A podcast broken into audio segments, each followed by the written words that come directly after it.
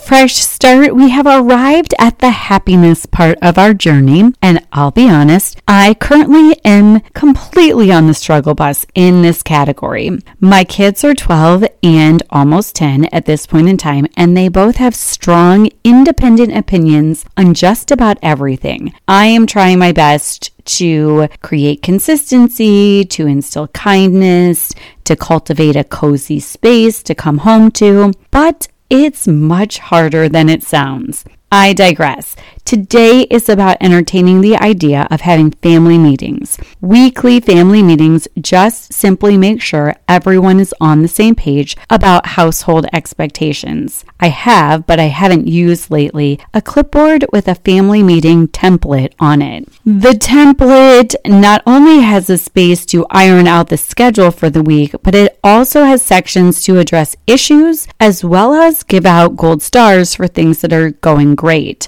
Every individual in the household has an emotional bank, and there needs to be more positive deposits than there are negative withdrawals. If this isn't the case, then relationships will unfortunately start to erode. It is important to have family meetings, it's important to communicate clearly, and it's important to have open and honest conversations. So, your task for today is to take some time to establish a family meeting with the loved ones living under your roof. You'll feel better.